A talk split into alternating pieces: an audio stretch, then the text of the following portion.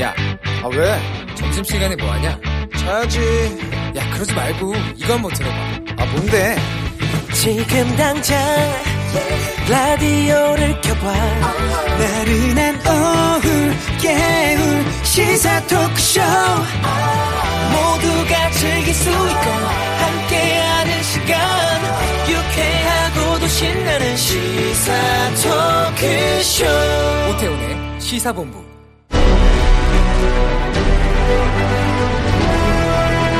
김철민의 본부 뉴스.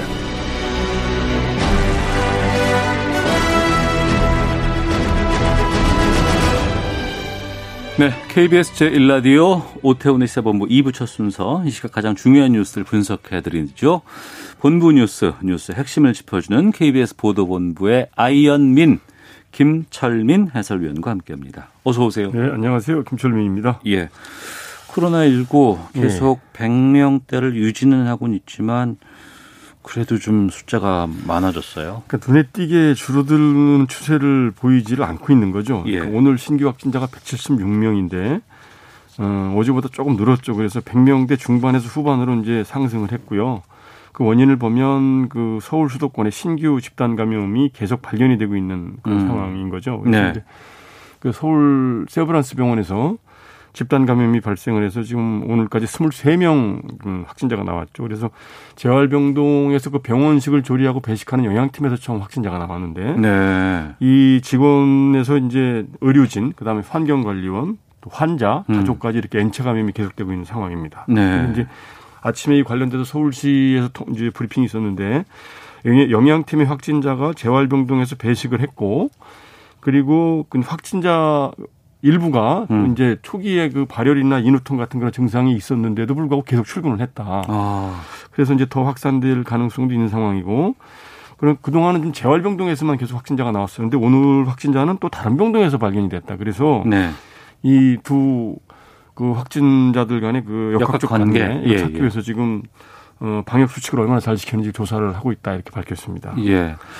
2.5단계가 이번 일요일까지 그렇죠. 13일까지였죠. 네, 주말에 예. 끝나는데 이거 어떻게 해야 되나요? 더 연장을 할 건가요? 예, 그 부분이 제일 고민인데 그래서 좀 정부도 이 수- 수도권의 사회적 거리두기 2.5단계를 13일에 예정대로 종료하느냐 아니면 음. 다시 좀 더 연장을 하느냐 이제 막판 고민을 하고 있는데 네. 이 관련돼서 오전에 정세균 총리가 중대본 회의에서 발언을 했습니다. 그래서 그 강력한 사회적 거리두기에도 불구하고 최근 확진자가 100명대 중반에서 좀처럼 떨어지지 않고 있어서 음. 고민 매우 크다. 근데 지금 기꺼이 희생을 감내하는 국민들 생각하면 하루속히 제한을 풀어야 되겠지만 네. 성급히 완화를 했다가 또 재확산으로 이어지면 국민들이 더 고통을 받기 때문에 그러니까요. 예 그래서 어, 하루 이틀 상황을 좀 더 보겠다. 어. 그래서 전문가의 의견까지 충분히 어, 취합을 해서 방역 조치 발- 방향을 음. 오늘 내일 중으로 결정을 하겠다 이렇게 밝혔고요. 네. 그 윤태호 중대본 방역총괄 반장도 하루 이틀 정도 총력을 기울여서 논의를 해보고 음. 전문가 의견을 수렴을 해서 주말 중에 연장 여부에 대해서 안내를 하겠다 이렇게 밝혔습니다. 네. 질병관리본부가 승격이 돼서 질병관리청으로 그렇죠. 바뀌지 않았습니까? 예, 그리고 이제 어, 초대 청장에는 정은경 본부장이 임명이 됐는데 그렇죠. 임명식 보통 이런 거 할 때는 저 화- 화면 보면은 뭐 장관급 이상은 뭐 청와대에서 주로 이제 예, 수여를 그런데 하고 대통령이 신임 임명자를 청와대로 불러서 그리고 이제 부모라든가 뭐 같이 그렇죠. 가족과 함께 받잖아요. 그렇게 하는데 오늘은 이 질병관리청장 청장은 차관급이거든요. 네. 그 차관급은 보통 국무총리가 임명장을 주는데 음. 오늘은 문재인 대통령이 직접 임명장을 들고 네. 그 충북 청주의 질병관리본부 긴급상황센터를 찾아갔습니다. 그래서 어. 어, 정은경 본부장을 직접 만나서 예. 임명장을 수여를 하면서 그 청와대에서 격식을 갖춰서 이렇게 임명장을 주는 게 더 영광스러울지 모르겠지만 음. 지금 한시도 자리를 비울 수 없는 이런 질본의 상황을 감안을 해서 직접 아. 내려왔다. 그러니까 일하는 현장으로 대통령이 내려간 거예요. 네, 직접 내려가서 그동안 세계 모범으로 인정받은 K방역의 영 이제 정은경 본부장이 청장으로 음. 그 이제 승진 임명된 것에 대해서 축하한다 이렇게 직접 이제 격려의 메시지를 이제 보냈고요. 예. 그만큼 이제 그, 그 질병관리청이라든지 그 정은경 청장에 대한 그 청와대의 신뢰, 기대 이런 거를 이제 표현을 한 것이다. 이렇게 음. 해석을 할 수가 있고요. 오늘 그 이제 임명식에는 정은경 신임 청장이 민방위 복장 입고 이제 평소에 입던 옷 예, 그대로 입고, 예. 출석을 해서 대통령이 이렇게 이제 임명장을 주면서 이 당부한 당부에 대해서 음. 그저 국민들의 뜻을 잘 받아들여서 우리의 존재 이유를 잊지 않겠다. 그래서 끝까지 네. 감염병 컨트롤 타워로 역할을 충실히 하겠다 이렇게 답변을 했습니다. 알겠습니다. 자, 지난번에 한번 이 본부 뉴스에서 이 소식 알려주셨어요. 네, 이틀 전이었죠. 예. 음주 운전 차량에 어, 50대 그 배달 기사분이 예, 치킨 배달하시던 50대 예, 가장이 사망을 하셨는데 어, 역주행하는 음주운전 차량에 치여서 어, 이제 중앙선 침범한 차량에 치여서 사망을 했는데 근데 이분의 딸이 뭐 어디다 댓글을 그 이제 사망 사고가 난, 난 직후에 예. 그 이제 배달 앱을 통해서 배달을 시켰을 거 아닙니까? 그 아, 앱을 통해서 예, 그 손님이 그 앱에다가 리뷰를 남겼는데 네. 뭔 저 배달 시간이 한참 지나는데도 연락도 없고 전화해도 받지도 않고 장난하는 것도 아니고 뭐냐 이러고 이제 항의성 글을 올렸습니다. 예. 배달 앱에 그러니까 이제 사고가 난걸 모르는 상황이죠. 그러시겠죠. 예. 그러니까 예. 이제 그 리뷰를 보고 딸이 어. 댓글을 달았는데 너무 죄송하다는 말씀을 드린다. 제가 사장님 딸이다 이러면서 음. 손님분 치킨 배달을 하러 갔다가 저희 아버님께서 교통사고로 참변을 당했다. 아이고. 치킨이 안 와서 속상하셨을 텐데 이해해 주셨으면 고맙겠다 이렇게 답, 답변을 달았는데요. 예, 예. 그 답변을 답글을 다른 게 온라인을 통해서 확산이 되면서 음. 그 온라인 중심으로 해서 굉장히 그 이제 안타까움을 그 토로하는 이런 댓글들이 엄청 많이 달, 달렸습니다. 네. 청와대 청원도 좀 있다면서요. 예, 그리고 이제 이, 이 피해자 딸이라는 분이 청와대 국민청원 게시판에다가 을왕리 음주운전 역주행으로 참변을 당한 50대 가장의 딸입니다라는 제목으로 이제 그 청원을 올렸습니다. 그래서 네. 그이 청원 이 딸이 이 청원에서 제 가족이 한순간에 파탄이 났다. 당일날 저녁부터 주문이 많이 들어와서 밥도 못 먹고 어 배달을 다니셨고 이게 이제 마지막 배달이다 이러면서 나가셨는데 음. 결국은 돌아오지 못하고 이제 떠나셨다.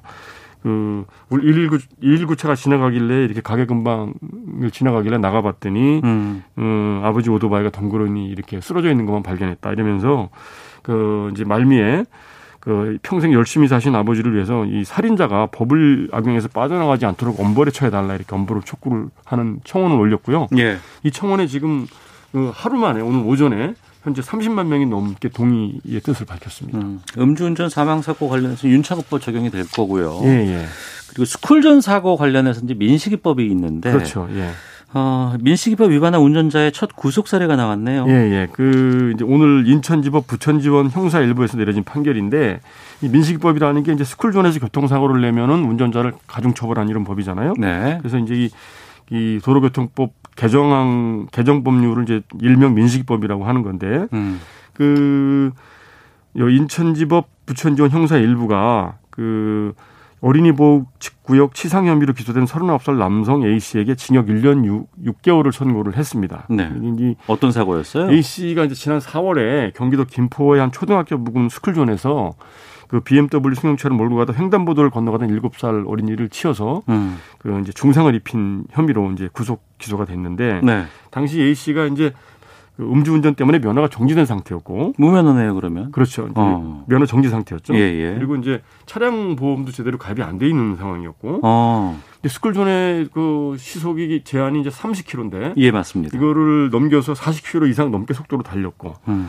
어, 그리고 사고가 난 이후에 운전자 바꿔치기를 하려고 한 이제 이제 동승하고 있던 여자친구한테 이제 뒤집어 씌우려고 예, 본인이 예. 이제 면허 정지 기간이기 때문에 그랬던 것 같은데요. 음. 이런 게 밝혀진 겁니다. 재판 과정에서. 그래서 예. 이제 재판부가 오늘 판결을 내리면서 그 어린이 보호구역에서 제한 속도를 위반하지 않았다면 사고가 안 났을 것이다. 음. 그래서 이제 과속을 한 이제 그 과실이 크고 그리고 이제 사고 당시 폐쇄로 영상으로 이제 범, 이제 범, 이 사고 경위가 밝혀질 때까지 범행을 계속 숨겼고 예. 또 피해 복구를 위해서 그 가족들하고 피해 복, 이 복구에 노력 진지하게 노력하기로 이렇게 하지 않았던 점들을 비- 비춰볼 때 음. 징역 1년 6개월이 뭐 과하지 않다 이렇게 해서 양형 이유를 밝혔습니다. 알겠습니다. 민식이법까지 살펴봤습니다.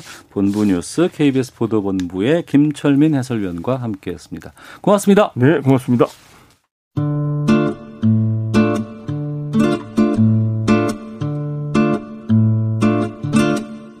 오태훈의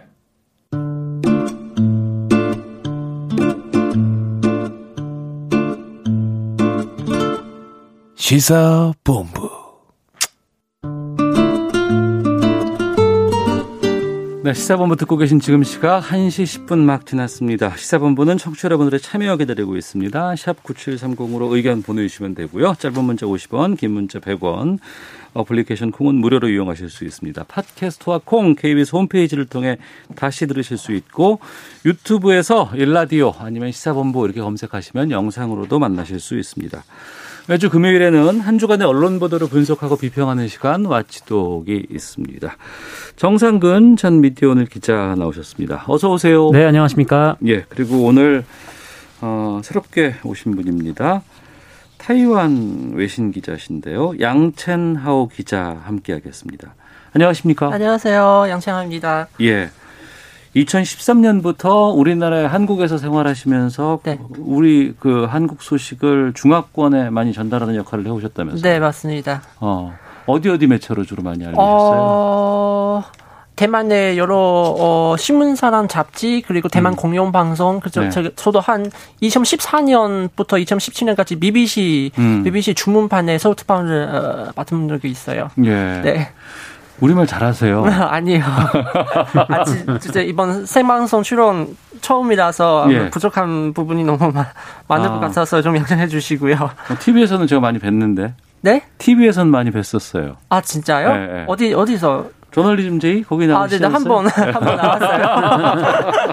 알겠습니다.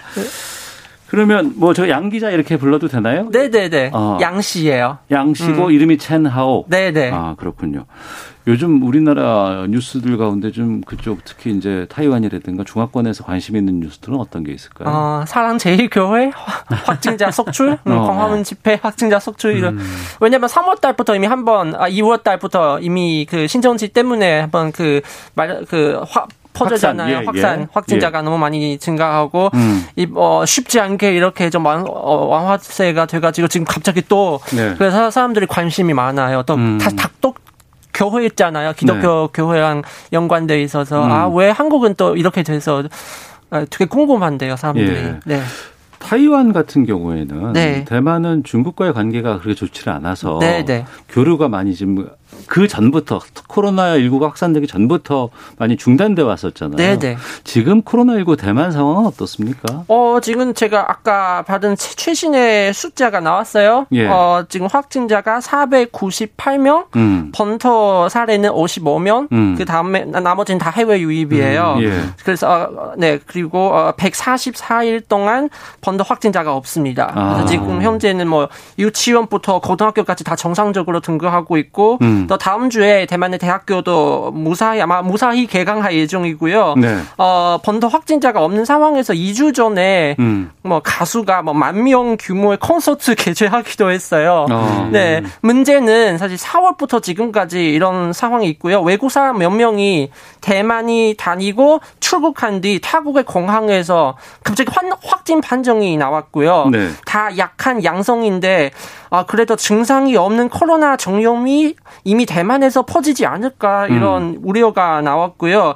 이상하게도 그 확진자가 대만에서 접촉한 사람들 다 하나하나 불어서 격리, 격리해서 또 공사해봤더니 다 음성이에요. 음. 네. 그래서, 어, 대만의 중앙방역대책본부장도, 아, 형제 공식 숫자 제로는 리스크도 제로이라는 뜻이 아니다라고 이렇게 말씀했어요. 음. 마, 말, 말했어요. 즉, 아직은 안심할 수가 없는 상황이에요. 음. 네. 그러면 그거 한번 여쭤볼게요. 네. 중국이 지금 코로나19 끝났다. 예. 종식하겠다. 뭐 이런 선언을 곧 할 예정이라는 뭐 지금 얘기도 나오고. 네, 네. 방역 우리는 완벽하게 다 마무리했다. 뭐 이런 보도들 나오고 있거든요. 그건 어떻게 보세요? 어, 사실 그 시 주석의 발언이죠. 어, 아, 이틀 전에 코로나와의 투쟁은 중대한 성과를 얻고 음. 중국 공산당과 중국 사회주의의 형제한 우세점을 보여줬다 이렇게 말했어요. 네. 사실 지금까지 26일 동안 어 중국에서 번더 확진자가 없다고 하는데 사실 중국 정부가 발표한 그런 공식 숫자 음. 미화 아니면 문제가 덮은 의도가 좀 있어서 유의하셔야 합니다. 사실 대부분 외국 사람들의 입장으로 보면 이거 황당하고 좀 뻥뻥한 얘기인데 네. 중국 국내에서 특히 공산당 통치 그리고 어, 공산당의 그런 홍보 성동 체계에서 살고 있는 사람 믿을 분이 적지 않다고 봅니다. 음. 아, 지금 미국 뭐 또 많은 국 국가들과의 갈등이 심각해지는 상황 중국은 예, 예. 어, 특히 왕이 외교부 장관이 이번 어. 주까지 유럽 순방했는데 음. 사실 많은 방문 국가의 방문 방문 국가가 왕 장관한테 직접 비우호적이나 아니면 비판적인 태도를 보여주고 예를 들면 어. 이탈리아 총리는 왕이 장관에게 만남 거절을 했어요. 안 만났어요? 네, 어. 통화만. 예, 네, 예. 그리고 많은 국가의 정상들을 홍콩 직접 왕이 어. 장관한테 홍콩 국간법 그리고 입법의 선거의 연기, 선거 연기 등에 대한 우려를 직접 표시를 해서 사실 왕 장관은 예를 많이 먹었어요. 음. 그래서 시 주석의 이런 발언은 사실 국내 민심 집결형으로 보시면 됩니다. 예, 음. 알겠습니다. 네. 양채나오 기자와 함께 말씀 나누고 있는데요. 자, 정상훈 기자와 양채나오 기자와 좀 본격적으로 말씀 나눠보도록 하겠습니다. 오늘 지난번에 있었던 의료계 집단 휴진 뭐 네. 일단락 되긴 했습니다만 지금 국가고시 문제 때문에 다시 또 좀뭐 네. 여지는 남아 있습니다만 네. 언론 보도를 좀 분석해 보겠습니다. 대한의사협회 집단 휴진 애초에는 뭐 의료계 파업 이렇게까지 얘기를 했지만 이게 파업으로 보기엔 적절하지 않다는 좀 지적도 많이 있었고요. 네네. 어떻게 지금 보도들이 나오고 있었는지 좀 살펴볼까 하는데 먼저 이 상황을 어떻게 봤어요, 정상훈 기자는? 음, 저는 뭐 저도 이제 뭐 국내에서 좀 이렇게 파업 현장이라든지 뭐 이런 곳을 좀 몇 번 다닌 적이 있는데 좀 그때랑 좀 비교해 보면 뭐랄까요? 하여튼 그 아주 큰 차이를 많이 느꼈어요. 그게 뭐냐면 차이? 네네. 예. 일단 첫 번째 같은 경우에는 그 이번 단체 행동 같은 의사들의 단체 행동 같은 경우에는 어, 뭐랄까요. 하여튼 내부 의견이 이렇게 잘 일치가 안 되는 사례가 있었나라는 생각이 일단 좀 처음부터 들었거든요. 음. 그러니까 뭐 대체로 뭐 다른 곳의 단체 활동도 마찬가지지만 뭐 내부 의견이 잘 일치되지 않는 경우가 있기는 있는데 뭐 그래도 뭐 집행부에게 위임을 하거나 아니면은 음. 내부 논의를 거쳐서 그다음에 협상을 하는 그런 방안들이 보통 일반적으로 나오곤 하는데 이번 같은 경우에는 뭐 의협이라든지 전공의 단체 뭐 의대생 등등 모두 생각이 달라 가지고 지켜보시는 분들 입장에서도 굉장히 좀 혼란스러웠을 것 같고 네. 뭐 정부 입장에서도 그 누구랑 대체 협의를 해야 되는가 좀 이런 음. 판단 생각도 들었을 것 같고요. 이 두 번째로 좀 뭐랄까요 하여튼 좀 뭐랄 하여튼 좀 다른 점을 느꼈던 거는 그 우리나라 노동자들이 파업을 한다는 것은 좀 그야말로 그동안은 좀 목숨을 걸어야 하는 일이었었거든요. 불이익을 받을 수도 있고 뭐 월급 같은 거 나오지도 않고 네. 많은 어려움들 속에서 파업을 하게 되죠. 네, 쌍용차 노동자들은 그 파업 이후에 그 이후 가족들 포함해서 모두 30명이 넘게 사망을 했고 또 음. 기륭전자 같은 경우에는 김소연 부회장이 100일 넘게 단식을 하기도 했고요. 그리고 뭐 회사와 사회에 손해를 끼쳤다면서 이제 수십억 수백억의 손해배상 소송을 당하기도 했는데 어, 그런데 이번 의사파업은 그렇지가 않았어요. 음. 왜냐면은 뭐 단식 같은 거 할 이유도 없었던 게 사실 대부분의 언론이 이렇게 주목한 단체 행동도 없었거든요. 네. 뭐 그런 점이 있었다고 보고 뭐 그동안 뭐 파업을 하면은 뭐 신문에 한 줄 나오기도 굉장히 힘들었는데 음. 어, 이번 집단 행동은 그야말로 좀 모든 국내 매체들이 어, 매일같이 좀 입장을 담아 기사를 써줬으니까 뭐 이런 점에서 좀 큰 차이를 느꼈습니다. 기사를 쓰, 어, 쓰기도 그러니까 자주 써주기도 했고 네네. 다양한 매체에서 집중적으로 보도를 했는데 또 그 보도 행태는 좀 어땠는지도 좀 알려주세요. 음, 뭐 언론사별로 좀 논조의 차이는 있었지만 뭐 대체로 뭐 의사협회 쪽에 서서 뭐 정부를 비판하는 언론들도 있었고 뭐 양비론적인 입장을 펼치는 언론도 있었고 음. 아니면 뭐 의사협회 이번 행동에 대해서 좀 부적절하다라는 시선을 가진 언론도 있었는데. 네. 어, 대체로 일반적으로 보도 양상은 그냥 나오는 대로 썼다라고 좀 생각이 좀 들어요. 나오는 대로 썼다는 게 어떤 의미인가요? 그러니까 의사협회 측이 어떤 입장을 발표하면 그 음. 그대로 그냥 기사가 나오고 아. 거기서 이제 보건복지부가 반론을 하면은 또 반론하는 대로 이제 기사가 쭉 나오고 음. 좀 그런 상황들이 쭉 이어졌거든요. 네. 근데 그러다 보니까 오히려 갈등이 계속 더 심화되고 악화되는 음. 어, 그런 현상이 좀 있었던 것 같습니다. 예. 양태나오 기자, 그 네. 이번에 의사들 집단 휴진 어떻게 봤는지 또 중화권에서도 아니면 외신에서도 좀 우리나라 이런 것들을 좀 다루기도 했었는지요. 네, 어 이번 이번 전공의 어, 휴진 참가율은 85%잖아요. 예, 예. 사실 참, 그, 집단 휴진의 찬반 입장을 떠나, 음. 대만 사람의 입장으로 보면 한국의, 한국인의 단, 단결? 아니면 결집성이 너무 높다, 너무 대단하다고 생각한 사람이 많아요. 어, 예, 예, 예. 네, 사실 아시아에서 어. 파업이 제일 빈번하게 발생한 국가는 아마 한국이지 않을까 싶은데요. 음, 네, 특히 네. 너조가 아니면, 아니면, 어, 직능별 단체 조직이 음. 어떻게 힘을 모아 사측 혹은 정부가 추진하는 정책에 대해서 반대하고 투쟁할지 또 이에 대해서 정부가 어떻게 움직일지 음. 대만에서도 한국의 사례를 많이 참고하고 있습니다. 네. 네.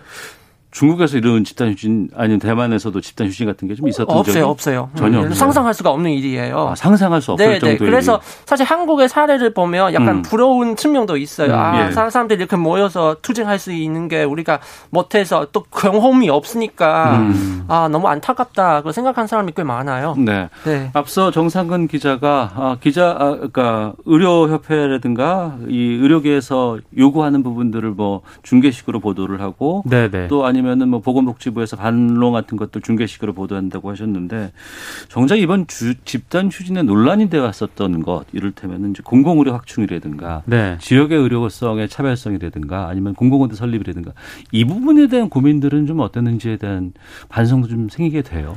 사실 이 공공의료 같은 경우에는 굉장히 좀 예전부터 음. 얘기가 있었던 부분이고 뭐 실제로 이번에 그 박근혜 정부 당시에도 뭐 같은 논의가 있었다라는 보도가 있었는데 어, 그러니까 그때도 생각해보면 그렇거든요. 왜 지금 와서 이런 공공의료 정책을 밀어붙이냐라고 하는데 이 코로나19를 겪다 보니까 이 지역 의료에 굉장히 좀 부실함이 보였던 거예요. 네. 그러니까 이전까지는 뭐 이게 뭐 경남 의료원도 폐쇄하고 막 이렇게 지역 의료 공공성에 이렇게 큰 신경을 쓰지 않아왔다가 음. 어, 이번에 이제 코로나19 거치면서 지역 의료의 공백을 좀 본 거거든요. 근데 음. 2015년에 이 박근혜 정부 당시에도 이 용역을 줬던 게 이런 메르스 때문이었거든요. 음. 그때도 네. 이제 그 저 전국적인 감염 사태가 일어나다 보니까 아, 뭔가 이제 공백을 봤던 거죠. 그래서 음. 좀 이런 부분들, 그러니까 공공의료가 왜 지금 얘기가 나오고 있고 어떤 부분에서 중요하고 또 의사들이 왜 여기에 반대하고 또 의사들이 반대한다면은 뭐 실제로 좀 어떤 부분에 또 의사들이 좀 겪는 불이익이 있을까 뭐 이런 부분들을 좀 면밀하게 들여다보고 해야 되는데 네.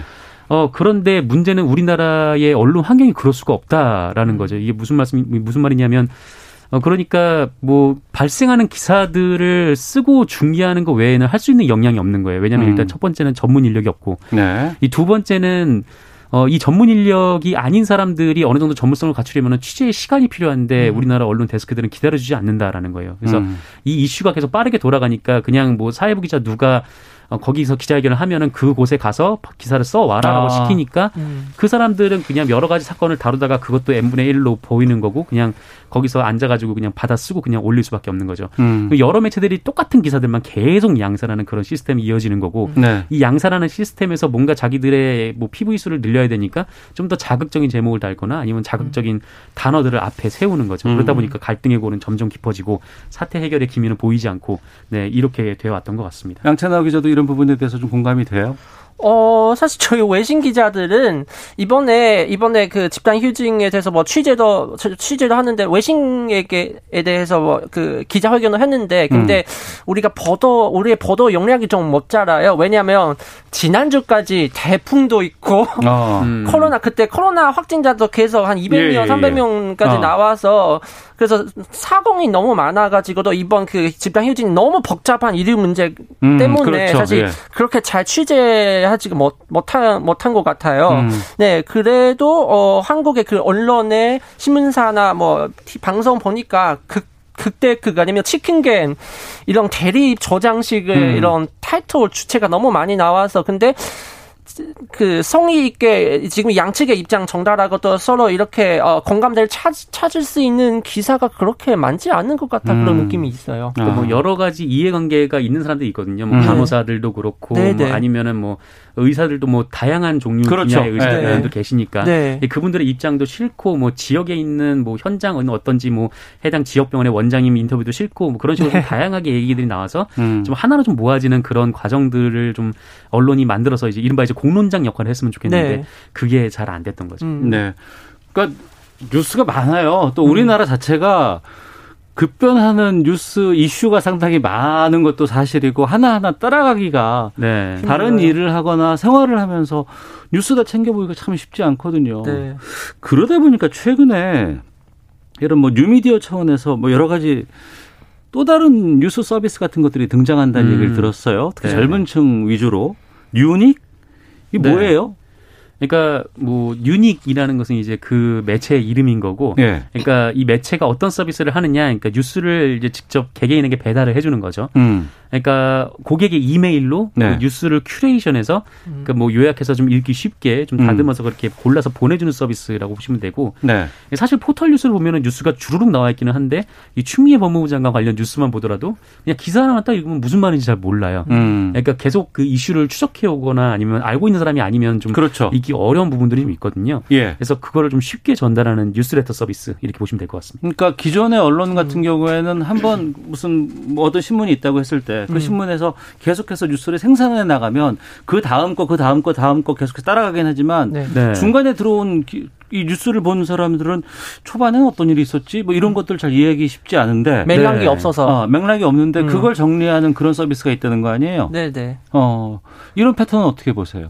어 사실 일반 사람들은 뭐 신문을 우리가 정통적으로 시, 아, 뉴스를 접근한 방식은 바로 TV나 인터넷 음. 그 인터넷 보면 그 웹 각 언론사의 웹사이트 보면 그 링크가 너무 많잖아요. 네, 그렇죠. 어, 광고도 많고. 뭐 광고도 많고, 어. 또, 뭐, 고정한 시간이 다 이렇게 하나하나 음. 볼 수가 없잖아요. 음. 그래서 이런 뉴스 curation은 현대 사람들에게 좀 고정된 시간이 한 10분, 15분 오늘 제일 중요한 소식도 내 나에 대한 좀 유익한 정보를 이렇게 얻을 수 있게 만들어서 어 그 정보의 취급성 음. 조금 더 가까 어 독자들에게 좀 더 가까워진 것 같아요. 음. 저한테도 제 주변에서 네. 그거 어떻게 된 거야라고 물어보는 사람이 참 많아요. 음. 그래서 왜 그랬더니 아, 나 뉴스는 잘 모르겠는데 그 계속 뉴스는 나오는데 음. 그렇죠. 그게 뭔지는 모르겠어. 네. 너는 어떻게 보고 있어?라는 질문들을 참 음. 많이 하거든요. 근데 그 전제가 난 뉴스는 모르는데 계속 뉴스가 나와. 이거 음. 어떻게 된 거야? 라는 것들. 그러니까 누가 좀 그걸 편리하게 네. 정리해 주고 맥락을 이해해 주게끔 만들어 놓으면 좋겠다라는 그런 서비스인 것 같은데. 네. 글쎄요, 여기에도 좀 약간 어려움들이 좀 있지 않을까 싶어요. 신중할 필요도 있고. 어, 네, 그렇죠. 그 일단 뭐 지금 뉴스가 나오는 때마다 뭐 많은 분들이 뭐 공정성 문제를 제기하긴 하는데 음. 뭐 사람이 하는 일이니까 뭐 그럴 수밖에 없는 거죠. 그러니까 네. 최근에 뭐 포털 뉴스 관련해서 좀 이런저런 논란이 있었는데 그렇죠. 음. 그것도 역시 뭐 AI가 한다고는 하지만 음. 그 AI를 구성한 프로그래밍도 사람이 한 거기 때문에 음. 네. 뭐 그런 논란이 있을 수밖에 없는 거고 뭐 이번 뉴스레터 서비스나 큐레이션 같은 방법도 결국은 이제 사람이 해서 보내주는 거기 때문에 그 사람의 음. 어느 정도 생각이 들어갈 수밖에 없는 그런 한계는 있는 거죠. 네. 그러니까 뭐, 네, 어쨌든 뭐 그렇습니다. 그러니까 이 curation을 도입한 언론이라고 볼 수는 있는 것 같은데 이런 시각들은 저희가 좀 따로 한번 시간을 좀 잡아서 네네. 구체적인 내용들을 좀 살펴 봐야 될 것 같습니다. 오늘은 좀 시간이 많이 부족해서 이걸 전체적으로 좀 다룰 수 있는 상황은 아닌 것 같고요. 음. 청취자 하정화님께서 양채나오 기자님 음색이 우리나라 분 같아 친근하네요. 우리말도 참 잘하십니다라는 어, 의견을 주셨고 송무영님 양 기자님 한국어 실력 어휘 구사가 대단하시네요라는 의견도 보내주셨습니다. 어, 감사합니다. 자 와치독 오늘은 여기서 좀 마쳐야 될 것 같습니다. 정상근 기자 또 양채나오 대만 외신 기자와 함께했습니다. 두 분 말씀 고맙습니다. 고맙습니다. 고맙습니다.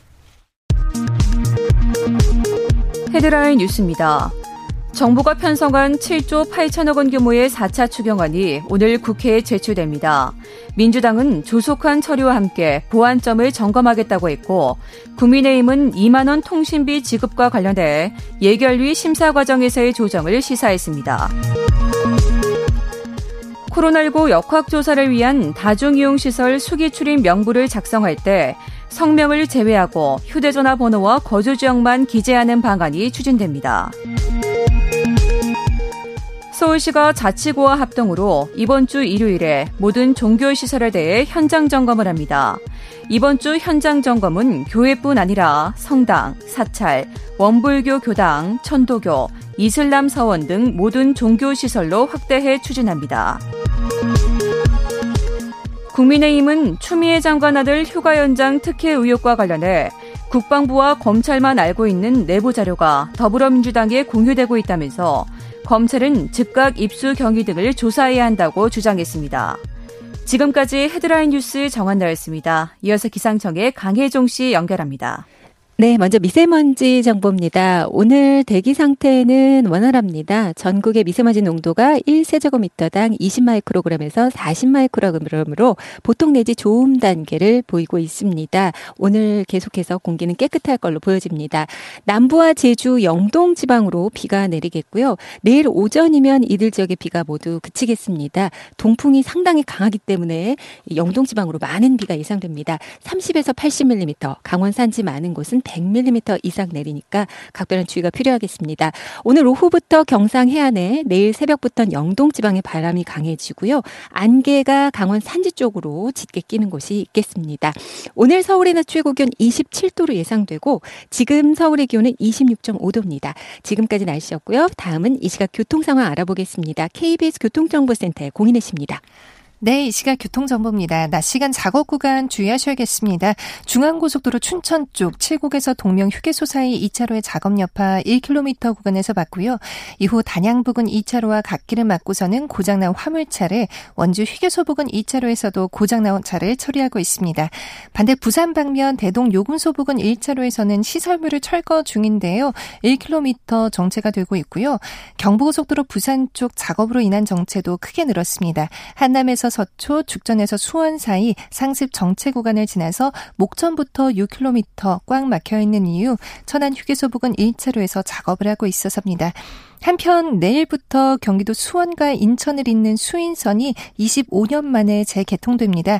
앞으로 수인선을 이용하면 1호선 인천에서 수원 간 노선에 비해 이동 시간이 20분이나 단축됩니다. KBS 교통정보센터였습니다.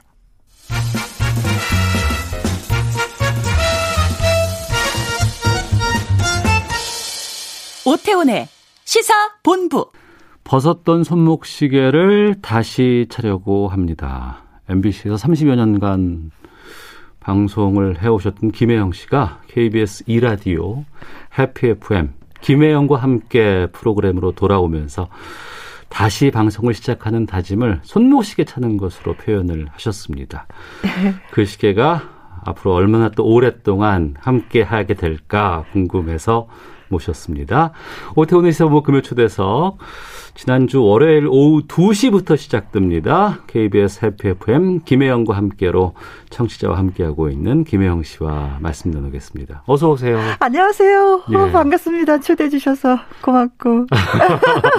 KBS 라디오에서 김혜영 씨를 뵙게 될 줄은 네. 생각을 좀 못했던 것 같아요. 어, 저도요. 네, KBS 와서 라디오를 할 줄 꿈에도 생각하지 못했습니다. 어. 그래서 33년 동안 라디오를 그, 하고 그만두면서의 또 하나의 선물인 것 같아요. 그래서 예. 예, 반가운 마음으로 예, 초대해 주셔서 예, 어. 응했습니다. 이제 KBS에서 김혜영과 함께로 하신 지 이제 2주차 되셨어요. 예. 소감 좀 여쭤볼게요. 어, 네. 제가 이제 KBS에 이제 둥지를 틀었잖아요. 예, 그래서 예. 이제 아시는 분도 계시지만 그렇지 않은 분들도 많이 계시기 때문에 음. 제가 이제 방송을 할 때 반응이 없으면 어쩌나. 아이고. 예, 그래서 예. 방송하기 시작하기 전에도 몇 날 며칠을 예. 잠이 안 오는 거예요. 예, 고민거리가 예. 너무 많이 생겼어요. 어. 어, 그런데 의외로 예. 김영과 함께라는 제목을 어, 외치고 나서 아. 아, 문자가 막 폭주하기 시작한 거예요. 그래서 예, 예. 첫날은 3,500여 분이 문자를. 엄청, 아, 이거 박수 쳐드려야겠다, 진짜. 네. 어, 예, 예. 3,500여 분이 그냥 문자를 주셔서, 어. 이제 막 뭉클뭉클하고, 예. 그 전에 이제는 그 상암동에서 저희가 이제 방송을 했을 때도 예, 예. 들어주셨던 분들이 또 굉장히 많이 오셨더라고요. 어. 그래서 다시 목소리 들을 수 있어서 너무 음. 고맙고 감사하다고. 그분들이 잠깐만 들리면 안 되고 계속 오셔야 되는데. 아, 그렇죠. 첫 주에 그 모셨던 그 섭외를 보니까 네. 남진, 서른도, 인순이 정말 어마어마하신 분들이 오셨어요. 예, 그래서 어, 이거야말로 인맥 아니에요. 그래서 그 그렇죠. 너무 너무 고마웠었죠. 네. 네. 음. 네, 네, 방송을 하고 있다 보면 아무래도 또 라디오 프로면 또 가수의 노래를 많이 틀게 되잖아요. 그렇죠. 그분들로 예, 예. 서 방송을 하면서 지인들이죠. 근데 어. 너무 고맙게도 예. 어, 둥지를 틀었다고 남진 어. 오라버님이 전화를 주셨어요. 예. 혜영이 이렇게 하는데 가서 어. 축하를 해주고 싶다고 그래서 첫 번째 손님으로 모셨고 예. 두 번째도 이제 서른도 씨도 음. 인순이 언니도 어 방송 마치고 가서 하시는 말씀이 네가 어, 김영과 함께해서 10분짜리 코너를 한다고 해도 음. 내가 와줄게. 네네. 네. 하면서 저를 꼭 안아주셨어요. 어. 그래서 조항조 씨도 그렇고, 음, 진성 씨도 예. 혜영이 하면 언제든지 내가 올게. 어. 어. 마음 단단히 먹고 잘하고 있으라고 예, 예. 위로를 해주셔서 그분들 인해서 또 한번 또 용기를 내보고 힘을 어. 내보고 아, 고맙다는 예. 말씀을 이 시간을 통해서 다시 또 한번 예, 전해드리고 어. 싶어요. 인순이 씨나 조항조 씨도 이 시사본부 금요초대석에 나오셨었어요. 아 계셨어요. 예, 그럼요. 정말 마음이 따뜻한 분들이거든요. 네, 근데 그 따뜻함을 저한테 또 표현을 해주셔서. 예, 예. 그 원래 일주일에 이렇게 네. 코너 같은 걸 배치를 하고 어느 요일에는 누가 오시고 이런 걸 다 정하잖아요. 네. 다 세팅은 끝났습니까? 어, 세팅이 이제는 1차적으로는 이제 끝났는데 네. 사실 1차적인 세팅에서 다 만족은 못 하는 거잖아요. 음. 그래서 자 가면서 서서히 조금씩 조금씩 고쳐 나갈 건 고쳐 나가고 네. 이건 정말 어, 음. 괜찮은데 네. 하는 거지 그 자리에 어. 자리매김을 하고 예. 하려고 합니다. 그 중에서 하나를 좀 소개해 주신다 그러면 어떤 코너를 말씀하실까요? 어, 뭐 다양한 코너가 있는데요. 예. 음, 뭐 요리 코너도 있어요. 아 어, 그래요? 네. 어. 요리의 전설 그래서 예. 나는 이런 요리를 잘해야 하는 어. 그런 분들이 전화 연결해서 우리 예. 집은 이렇고 이런 요리를 잘하고 있고 음. 그래서 어, 늘 우리는 텔레비전으로만 그 요리 화면을 봤는데 라디오는 말로 하는 요리. 어, 요즘 요리가 대세예요. 예. 어디 가서 밖에서 뭘 뭐 사 먹을 수가 없으니까 집에서 네. 하시는 분들이 많아서 그럴 때 많이 도움될 것 같습니다. 네. 그리고 또 한 가지는 저 매주 수요일 날은 제가 예. 음, 아침마당 도전 꿈의 무대에 출연을 하고 있거든요. 예, 예, 예. 그래서 그 식구들을 어떻게 하면 좀 더 빛나게 할 수 있을까 해서 음. 그 TV 프로그램하고 어, 김혜영과 함께하고 연결을 했어요. 네네. 그래서 네. 그날 1승을 하신 분을 음. 모시는 거예요. 아, 수요일에. 네, 도전 꿈의 무대라고 이렇게. 그 아침마당에서 1승 하신 분이 바로 2시에 김혜영과 함께 오시네요. 네, 그래서 아. 그분의 이제 삶의 얘기를 듣고 이제 무명 가수시니까 예, 예, 예. 할 얘기도 많고 어. 노래를 들려드리고 싶은 얘기도 굉장히 많이 있잖아요. 예, 예. 그분들의 소원을 조그만 그 선물로 포장을 해서 드리는 거예요. 그래서 아. 노래하고 얘기 듣고. 자, 김혜영 씨와 함께 말씀 나누고 있는데 아무래도 33년을 진행했던 예. MBC죠. 뭐 싱글벙글 쇼. 이 네. 얘기를 KBS에서 안 할 수가 없어요. 어, 네, 뭐. 여쭤볼 게 합니다. 저는. 어, 지금 떠나고 나서 그 방송도 들으세요? 어, 맨 처음에는 제가 어, 저도 뭐, 그 싱글벙글 쇼를 했을 때 네. 처음부터 진행을 잘했었던 것이 아니니까, 음. 어, 혼자 개인 하는, 개인이 하는 것도 힘들지만 둘이 하는 것도 좀 호흡을 맞춰야 되기 때문에 어느 정도 시간이 필요로 하거든요. 그래서 네. 아, 이분들이 어느 정도 호흡 맞고 잘할 때 들어야지 음. 하고 생각을 했었는데, 네. 어느 날부터인가 호흡이 잘 맞고 있는데도 제가 어. 그 손이 네. 채널을 돌리지를 않더라고요. 어. 계속 모니터하게 되고. 아니요, 모니터도 안 하고. 어. 듣지도 않고. 아, 그래요? 예. 아. 그냥 잘하고 있겠지라고만 있겠지, 생각하고. 아.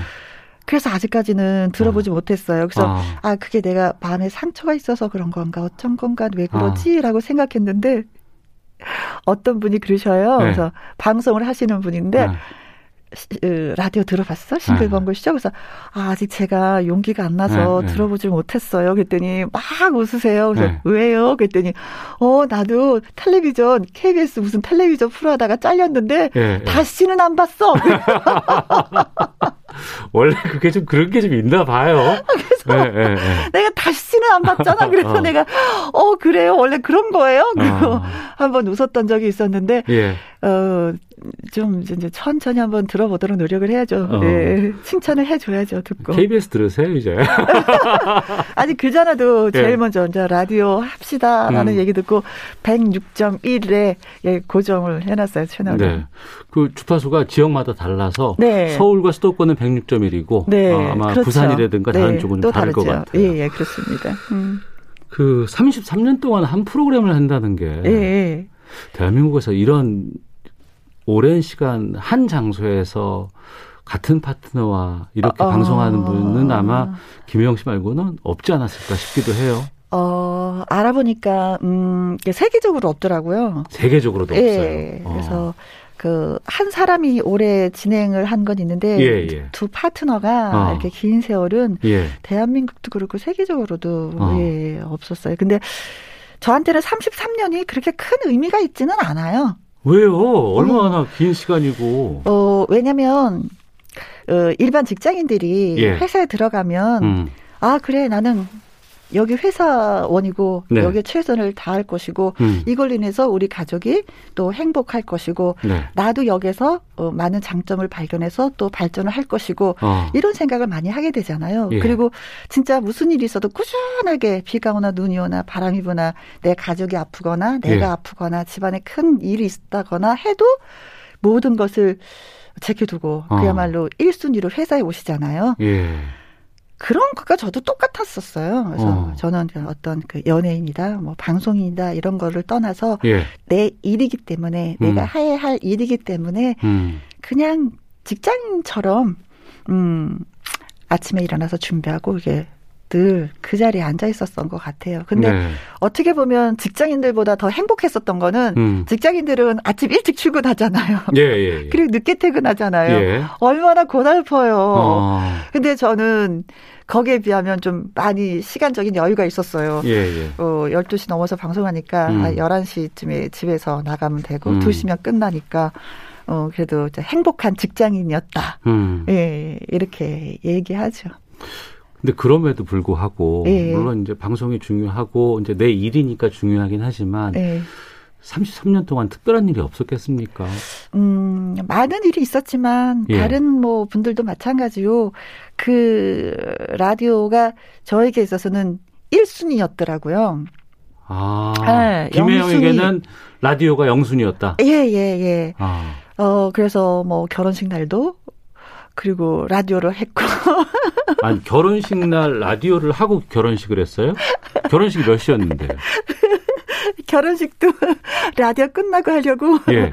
어 여기 공군회관이 대방동에 있잖아요. 가깝잖아요. 예, 그렇죠. 가깝죠. 예, 예, 가까운데 어. 그래서 한 3시에 했었어요. 라디오 3시에 끝나고. 3시에 라디오 끝나고 가서 네. 신부 화장 이런 거 미리 다 아침에 하시고 네. 그래서 웨딩 드레스 입고 예, 예. 스튜디오에 앉아서 어. 라디오 진행하고 예. 어 그리고 가서 어 결혼식을 하고 신혼여행을 가서는 이원 방송을 했어요. 아니 아, 왜, 왜 그러셨어요? 그렇게까지. 그래서 네. 저는 이제 제주도에서 네. 원고를 이제 팩스로 다 받아요. 신혼여행을 제주도 갔었거든요. 예, 예, 예. 팩스로 원고를 다 받고 노래 어. 순서를 다 받고 큐시트를 받고 어, 나는 노래를 소개하면 강석 음. 씨는 음. 뭐 가수 이름을 댄다거나 네. 뭐 이래서 철저하게 연습을 했어요. 그러면 이제 강석 씨는 서울 서울에서. 스튜디오에 계시고 예. 저는 제주도에 제주 스튜디오에 아니면은 네, 제주 MBC 스튜디오에. 아. 그래서 저는 이혼 방송을 한 3일 정도. 예. 어, 근데 그 뭐 신혼여행이었는지 아니면은. 그러면 남편께서는 난 뭐야? 이렇게 말씀하실 것 같은데. 아니, 아무리 당신 그 프로그램이 중요하고 영순이라고 하지만 그래도 신혼여행 때만큼은 남편이 1순위고 영순일 텐데. 근데 더 재밌는 거는요. 그때 예. 제가 별이 빛나는 밤에라는 프로를 하고 있었거든요. 예, 예. 그 별이 빛나는 밤에를 하고 있는데 그 스탭들이 그래요. 어 자기네들도 신혼여행을 따라가고 싶대요. 어. 그래서 어 그래요 좋아요 너무 좋죠 또 이랬어요. 그래서 어그 PD 선생님 부부와 예. 기저귀를 찬 아기가 있었고요. 예. 또 음악을 담당하는 선생님 부부와 어, 어 7살짜리 아들이 있었고요. 예. 작가도 갔었고요. 아, 그 팀 회식이지. 그게 무슨 그 여행이에요, 그게. 그래서 예. 더 재밌는 거는 맨 처음에는 이게 둘이 이제 오붓하게 가려고 저는 네. 호텔을 잡아놨는데 네. 갑자기 간다고 하고 대답은 덜컥 해놓고 어. 그러니까 이제 호텔이 예약이 안 되는 거예요. 예, 예. 그래서 저희가 이제 잡아놨던 호텔은 취소를 하고 어. 무슨 장에서 잤어요. 기억이 안 나요. 방 여러 가지 있는데 그러고 다 같이 예, 예. 그래서 아. 방도 5월 달이었기 때문에 포화 상태여서 남자는 남자끼리, 음. 여자는 여자끼리 또 합숙을 하면서 잠을 잤던. 아, 대단하시다. 근데 지금도 많이 미안해요, 애 아빠한테. 근데 그런 걸 다 이해해 주더라고요. 진짜 어, 나를 사랑했었나 봐. 아, 그래요? 어, 응, 그랬나 봐. 훌륭하십니다. 그래요. 근데 이제 그렇게 애정을 쏟았고 했던 프로그램에서 마지막 방송을 했을 때는 네. 어떤 느낌이었을까? 어, 마지막은, 아, 오늘이 진짜 그날이구나. 네, 어, 네. 일단은, 제일 먼저, 마무리를 잘해야 되겠다. 전날 잠도 못 주무셨을 것 같은데요. 어, 그렇죠. 네. 이별이라는 게 좀 아리고 쓰리고, 네, 예, 네, 고통스러운 거잖아요. 예, 근데 예. 진짜 33년 동안 너무나도 열렬히 사랑했던 연인과 헤어지는 건데, 음. 그거는 진짜 많이 아려요. 네. 어, 그래서 그냥 한 가지 기도만 했어요. 오늘만 잘 버티고 아. 넘기자. 예, 예. 어, 마무리를 잘하자. 아. 그래서 맨 처음에 이렇게 단덤하게 회사에 갔는데 아이고 마지막에는 그게 이게 내 마음대로 내 뜻대로 안 되고 그냥 아, 눈물이 왈칵 몇년 세월인데 왈칵 네, 네. 쏟아지더라고요. 그리고 아. 그날 마지막 방송하는 날 창가 스튜디오였었는데 예. 그 어, 로즈 가든이라고요. 그 밖에 굉장히 많은 분들이 와 계시는 거예요. 아, 팬들이나 예, 청취자분들께서. 예, 예. 예. 어, 마지막 방송이라는데 그분들 음. 보니까 아, 잊지 않고 다 쉬는데 이분들은 또 굳이 이렇게 힘든 시간 발걸음을 해서 예. 또 박수를 쳐주시는구나 음. 싶어서 많이 울컥울컥. 이 질문 하나만 MBC 건 이제 그만 이제 질문 드리고 네. 싶은데 이제 요 질문 하나만 예, 여쭤볼게요. 부부끼리도 많이 싸우잖아요. 그렇죠. 강석 씨랑은 안 다퉜어요? 방송하면서? 어, 그런 게 있어요. 그러니까 부부가 싸우면 네. 톡탁톡탁 싸우면 아침에 네. 그런 거 있잖아요. 그 헤어지면 저녁에 보니까 마음이 네. 되게 편해요. 어, 어. 왜? 어. 긴 시간 있으니까. 근데 네. 강석 씨는 네. 부부 싸우면 이제 말을 안 해도 되잖아요. 네, 네. 강석 씨는 싸워도 말을 네. 해야 돼. 방송해야 되니까. 그렇죠. 예, 예, 예. 그러니까 빨리 화해를 해야지 되는 거예요. 의도치 않더라도. 그렇죠. 예, 예, 그러니까 커피 한 잔 뽑아서 오빠 마셔봐. 어. 알았어. 뭐 때문에 싸우죠, 지금? 아무것도 아니고 기억도 안 나요. 네, 네, 네. 그냥 순간순간이겠지, 네, 네. 순간순간. 그런데 네. 또뭐 오빠가 오빠답게 또잘 음. 이해를 해주니까. 네. 네. 자, 시사본부 금요 초대서 오후 2시부터 KBS 이라디오 해피 FM입니다. 서울 수도권은 106.1MHz. 네. 아, 김혜영과 함께로 돌아온 김혜영 씨와 함께 말씀 나누고 있습니다. 이제는 혼자 진행을 하세요. 네. 어, 늘 이렇게 둘이 하다가 혼자 하는 게, 예.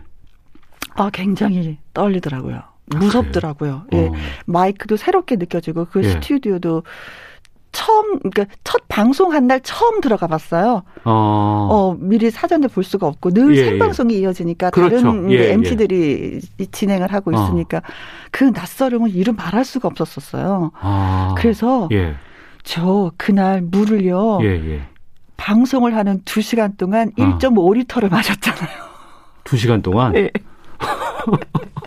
아니 무슨 뭐 저기 내시경 준비하시는 것도 아니고 그만큼 막 입이 바삭바삭하고 아. 예 모든 걸 시계 하나를 보면서 PD 음. 선생님을 보면서 음. 막 느낌으로 가야 되는 거잖아요. 예, 이게 딱딱 정해진 게 아니니까 어. 야, 그래서 아, 강석 씨가 나한테는 그때 참 힘이 되었구나. 음. 어, 많이 많이 그리웠었어요, 그날은. 예. 강석 씨가 모니터도 좀 해주셨을 것 같은데? 음, 그 첫날 어떤 분이 그러셨어요, 예. 문자로. 예. 아, 강석 씨랑 같이 했으면 참 좋았을 텐데, 아. 라는 문자인데 갑자기 울컥 하면서. 예. 아, 그때 왜 이렇게 보고 싶은지. 그래서 음. 제가, 아, 그랬어요. 어, 제가 KBS에서 열심히 일을 해서 돈 많이 벌어서 예. 광고도 많이 붙고 협찬도 많이 붙어 돈 벌면 강석 씨를 제가 모셔와서 어, KBS도 좋은 일이죠. 그거는. 그래서 예, 옆에 예. 앉아서 같이 진행을 하겠다고 아. 제가 마치 뭐 사장처럼 MBC 사장님처럼 그랬더니 이제 강수 씨가 네. 그 방송을 이제는 들었나 봐요. 음, 음, 그러면서 문자가 왔어요. 네. 너 약속 지켜야지 돼. 어. 너돈 많이 벌어. 그래야지 내가 네 옆자리에 앉을 수 있어. 그래서 어, 돈 많이 벌으라고. 아, 스튜디오도 아직, 아직은 좀 낯설죠? 아직은 네. 네, 이제 2주밖에 되지 않아서 어, 원래 진행자들이 낯선 스튜디오 가면 어색해해요. 예, 그거는 마치 그 네. 있잖아요. 잘 알지 못하는 집에 놀러 간 것. 어, 어. 예. 네. 그런 거와 마찬가지라서 네. 그렇게 아직까지는 편안하거나 그러지는 않은데 네. 결국은 그 성공하는 사람들을 보면은 음. 어느 조건이든지 빨리 적응하는 사람이더라고요. 네. 그래서 저는 성공하고 싶어서 음. 빨리 적응을 하려고 노력 중입니다. 네. 그 질문도 드려볼게요. 33년 동안 결혼식 날도 방송을 하셨던 분이 네. 이 김혜영과 함께로 복귀하기 전까지는 한 넉 달 동안은 쉬셨다고 들었어요. 예, 예, 예.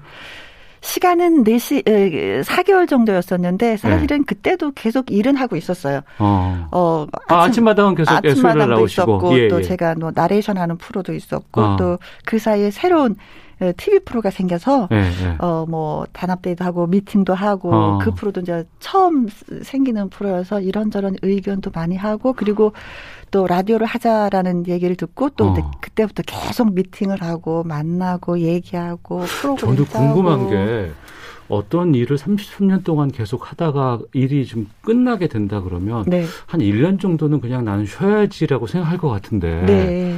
계속해서 그 샘솟는 에너지는 어디서 나오는 거예요? 어, 샘솟는 에너지라는 것보다도 제가 이렇게 그 연예인으로 연예인으로 안 살았기 때문에 이게 가능한 것 같아요. 왜 연예인 하면은 네. 프로그램이 있고 그 프로가 끝나면 드라마를 하든지 하면 또 음. 쉬는 시간 있고 요즘 시즌제로 막 하고 막 하고 그러잖아요. 예, 그리고 예. 가수도 신곡이 예. 발표하고 있고 뭐 준비할 때는 쉬고 뭐 이런 게 있는데 저는 어 회사 그러니까 방송국을 음. 81년도에 어, 대학교 1학년 다니면서 이제 들어왔기 때문에 네. 그때부터 어, 계속 꾸준하게 매일매일 출근을 했어요. 81년부터? 예. 대학교 때부터? 예. 그래서 어. 81년도 꾸준하게 출근을 했기 때문에 그게 뭐 나한테 쉰다, 온다 이런 느낌은 별로 없어요. 그리고 조금 더 아직 젊으니까 아. 해도 되지 않을까. 그럼 그때 81년도 그때 한번 여쭤볼까 하는데 네. 많은 분들이 김혜영 씨를 방송인 이렇게 예. 알고 계세요. 뭐 방송인이시니까. 네. 근데 코미디언으로 활동을 예, 예, 예. 처음에 시작을 하셨어요. 예. 어, 어, 1학년 때 저희 과 친구가 예. 야 이런 음, 뭐그 타, 그때 타이틀이 MBC 코미디 탤런트 3기를 음. 뽑는다 이런 게 있다 한번 가보지 않을래? 그래서 그때 공채 다 공채였어요. 그때 다 공채밖에 없었잖아요. 예, 예. 예, 예. 아, 지금 같으면 저 뽑히지도 않을 거예요. 어. 그때는 공채고 뭐 이랬으니까 뽑혔지 운이 좋았어요. 60년대에 예. 잘 태어난 거예요. 음. 어, 그래서 친구 따라서, 어, 그래, 그 어떻게 해야 되는 건데, 뭐, 이런 거 이렇게 이렇게 썼어. 그래서 원서를 또 이렇게 쓰게, 그게 갔어요. 예. 갔는데, 이제 저는 되고, 어. 그야말로 내 친구는, 예. 아, 탤런트도 될 수 있는데 왜 코미디언을 지원하셨어요? 네, 굳이 그때는 뭐 네. 처음 이제 시험을 보는 거니까 예. 탤런트를 시험 봐야 되겠다, 코미디를 시험 봐야 돼. 그거는 없었어요. 어. 한번 해보자. 그냥 해보자. 도전해보자. 그렇죠. 예, 그런 어. 거 많이 있잖아요. 예, 예, 예, 예. 내가 어느 정도인지 도전을 음. 해보자 했는데 음. 덜컥 됐어요. 음. 그래서 이제 코미디언이라는 타이틀을 가지고 한참 한 7년 아니 7년 한 그쵸 한 6년 정도 활동을 했었죠. 네. 음. 그럼 그때 같이 활동했던 분들은 어, 떤 분들이 지금 동기생이 24명이 같이 이제 입사를 했었는데 예. 그 뚝딱이 아빠라고 김종석 씨요. 예, 예, 예. 음, EBS에서 예. 하는 그, 아이들 프로그램 많이 예, 예, 맞아요. 예, 예. 예. 그 동기예요. 아, 그러세요? 예. 그때 어. 우리 반장님이었어요. 그리고 전에 세월이 지나서 동기들은 다 결혼하고 장가 음, 가고 음. 개인적인 생활하고 예, 음. 그러고 있습니다. 네. 저희 방송 끝나면 오늘도 김혜영과 함께 바로 지금 가셔야 그렇죠. 돼요. 아자아자 힘내야죠. 어, 김혜영과 함께 외에도 또 지금 계획하고 있는 활동들이 좀 있습니까? 아직은 없어요. 어. 그냥 지금은 김혜영과 함께 음. 그리고 아침에 준비하고 생방하고 나면 기운이 다 빠져요. 네. 어. 어. 그래서 사람 만나는 것도 아직은 좀 뭐 코로나 19 때문이기도 하지만 음. 에너지가 고갈이 돼 버려서 네, 네. 사람 만날 상황이 아닌 거예요. 그래서 어. 끝나면 또한 음. 저희가 한 30분 동안 회의를 하거든요. 네 네. 30분 회의하고 이제 각자 집에 가서 음. 또 쉬고 네. 그 다음 날 또 김혜영과 함께 외치러 오고. 어. 네, 그렇습니다. 저희 채널이 이제 일라디오 시사 전문 채널이고 예. 이제 일라디오에서 이제 활동을 하시는데 저희 일라디오 채널 청취자분들께도 좀 어, 김혜영과 함께에 대해서 홍보 말씀하신다면. 네. 어, 글쎄요, 홍보 말씀 제가 드리면 또, 김혜영과 함께 너무 많이 들어주셔서 제일 라디오 안 들어주시면. 아니, 저희도 그렇게까지는 않을 거예요. 느낌이 확 오실 것 같은데요. 어, 저한테. 긴장해야 되네요. 어, 어, 라디오를 사랑해 주시는 분들이면 음. 하나같이 다 마음이 따뜻하신 분들이더라고요. 예, 그래서 예. 방송을 하다가 제가 실수를 하더라도 그거 다 이렇게 보듬어 주시고 덮어 주시고 음. 포옹해 주셔서 너무 감사드리는데 제1 라디오도 많이 많이 사랑해 주시고 네. 제2 라디오 김희영과 함께도 많이 많이 사랑해 주시고 참고로 말씀드리면 저는 2시부터 4시까지입니다. 저희 방송 끝나고 가시면 됩니다. 네. 그렇다고 해서 일라디오를 버리시면 안 되고요.